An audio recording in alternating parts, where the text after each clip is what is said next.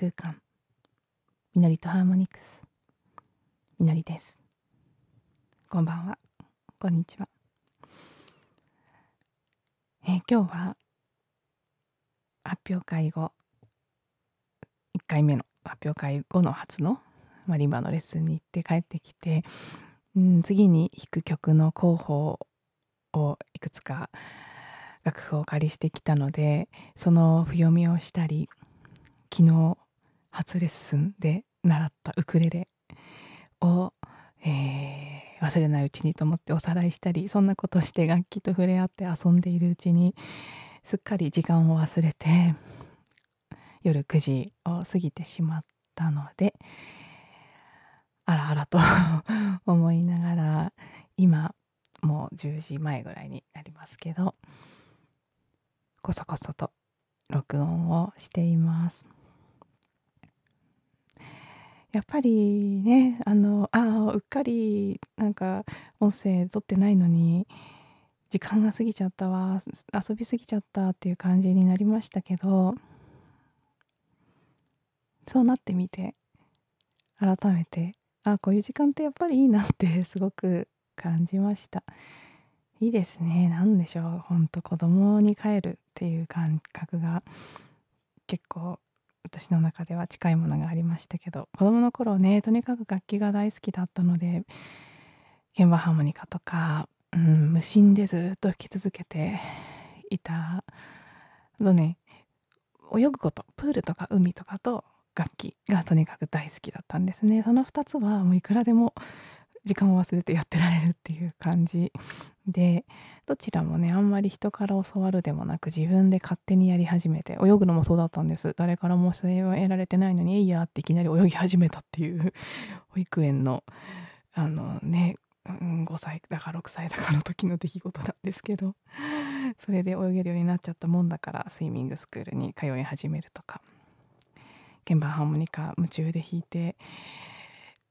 クラスのね誰よりも早く弾けるようになってそれでピアノ伴奏することになっちゃったからそこからピアノ買ってもらってピアノを習い始めるとか その2つに関してはねかなりあの珍しくぼーっとした子供だった私が数少ない自主性をものすごく発揮してうんやっていた。なんか自主性を発揮していたという意識すらないまま夢中でやっていたものの2つなんですけど。なのでね久しぶりに楽器で遊んだっていう感覚でうん。あなんか自分の本質に戻ったようなすごく自由で気持ちのいい感じがしていました。そしてねそれを思った後にふっと浮かんできたのが今この時期あ明日がいよいよ夏至ですし夏至ということの関係する部分以外でもとにかくこの2020 1年の大きな大きな人類全体地球全体のシフトがどんどん加速していてあらゆる面で変化が起きていると思うんですけど一つの部分を言葉にするならばそれは原初のものとか根源本源的なものが現れ始めているっていうのがうん私が感じている今の大きな変化の一つなんですね。それであの音楽とか音っていうことに関してもそれは同じようにやっぱり現れているなって感じていて少なくとも私はそういうものをキャッチしている。なので以前よりももっともっと根源的な本質的なもう本来の本当の最初の最初の原初の音楽とか音っていうのはどんなものだったんだろう人間にとってっていう感じですね。人間にとってっていうか、まあ、あらゆる存在にとってですけどね音楽の元になってるような源になっているようなものって私の予想ではおそらく自然界の音だと思うんですね。まあおそらくっていうかほぼ間違いないですよね。鳥がさえずる声とか水のせせらぐ音とかね木のざわざわっと風が吹いた時にそよぐ音とかもういろんな美しい音が自然界には溢れていますけど多分原初の頃の人間たちがそういった音に自然界の音に触れて自然とそれと一緒に声を出したくなったりとか体から湧き上がってくるリズムをね何かを叩いて表現したくなったり浮かんでくるメロディーを口ずさみたくなったりしていったそういうものがね音とか音楽音を楽しむ音楽っていうことの一番純粋な最初の部分なんじゃないかなっていうふうに感じるんですけど要はそういうものそういう一番根源的で一番原初のものっていうのが形あるこの次元にもう一度現れ始めている。それがすなわちねレムリアのあの再来ということでもある、ね、レムリアの復活ってそういう意味かもしれませんよね。レムリアっていうのはその人類の歴史の中で言えば一番古い部分にあたるわけですからその頃に私たちが体体験し体現していた一番純粋な現象のものが今もう一度この地球上に現れようとしているっていう感覚。だからこそ私は先日の発表会を終えて改めてね自分のこれからの音楽の方向性とか音との関わり方っていうことをすごく真剣に考える時間があったんですけどやっぱりね私自身はそういうものを表現していきたい。私が感じる現象の根源の本質的な美しい音とか音楽っていうものをこの地球上でそれが形としてねまあ音は最終的に形にはなりませんけどでもそのコンサートの場なり空間なり何かこう動画なり何らかの形で表していくっていうことそれがプロではないですけど一人の存在というねアーティストとしての私のやっていきたいことなんじゃないかなっていうことをすごく感じていてその時にもそういう何て言うかその今まで私たちが音楽の世界でこの現代の 人間社会で音楽っていうとそれなりに形式があったりとかうーんあの正しく弾けてるかどうかとかうまいかどうかとか優劣の比較コンクールがあったりその音大に行くとかねプロになるとかそういう仕組みがあったりいろんなことによってうーん何層も何層もベールがかけられてしまっているところのそそれの中にもねその全ての中にももちろん根源の根源の原初の純粋なものは全てに宿ってるんですけどうーんもっとその純度の高いベールの取れた中の奥の奥の奥の方にある純粋なオリジナルのものが現れようとしているんだっていう。だからあの世の中ね多くの人がどうであれある意味私はそこにしか興味がないっていうことを再認識する機会にもなったんですね。今回その3年目という節目と。うんこの発表会に向かって結構難易度の高い曲を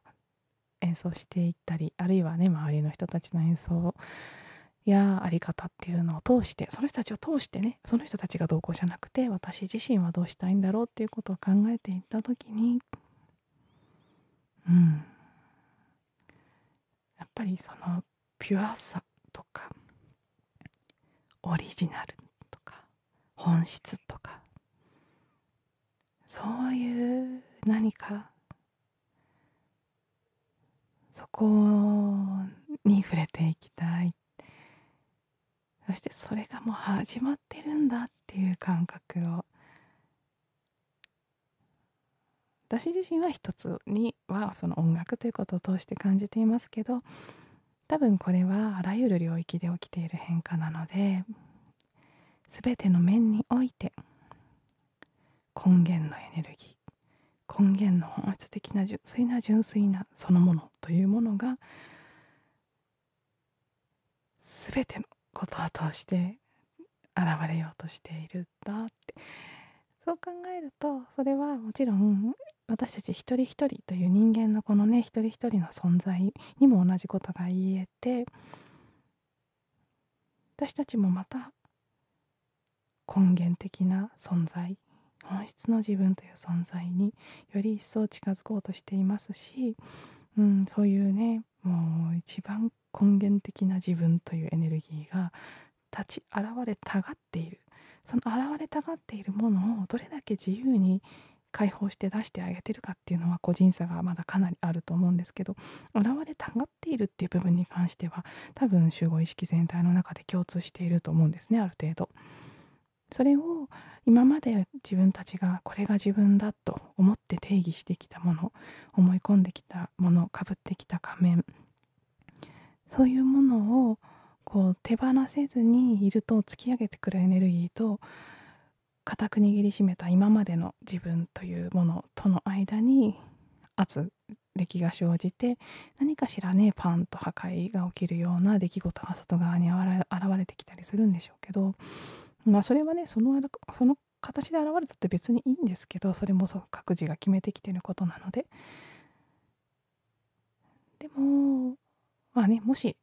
こう気がついて少しでも柔軟に現れたがっている本質の根源のエネルギーを今までこうだったって思い込みをできるだけ手放して表していくっていうことその柔らかさしなやかさオープンさっていうものを持っておくっていうことは今この時期私たち全ての人間にとってとても大切なことなんじゃないかなっていうことも私は同時に感じています。はい。ちょっとね、これに関連して私自身のちょっと面白いエピソードを昨日起きた本当に笑ってしまう自分の仮面がパカーンとね割れるような体験があったのでそれについてもお話しようかなと思ってたんですけどちょっと今日はなんとなくね時間も遅くなっていて短めにしたい感じがするので、うん、もしかしたら明日お話しするかもしれませんししないかもしれませんしまた次の機会にしてみようと思います。今日はあくまでこう抽象的な部分のお話になってしまいましたがはい感覚でなんとなく何かしらを感じ取っていただけていたら幸いです。では今日も最後まで聞いていただいてありがとうございました。明日はどうぞ良い夏至の時間をお過ごしください。また明日の音声もしくはその以降のエピソードでお会いしましょう。